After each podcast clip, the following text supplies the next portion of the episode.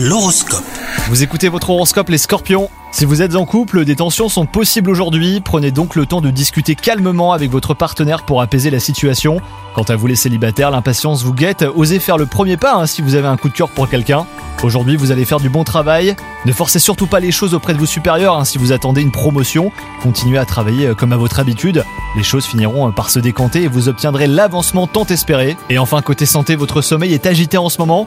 Libérez-vous euh, de vos pensées négatives avant de vous endormir en les écrivant. Pratiquez quelques minutes de méditation ou même de relaxation.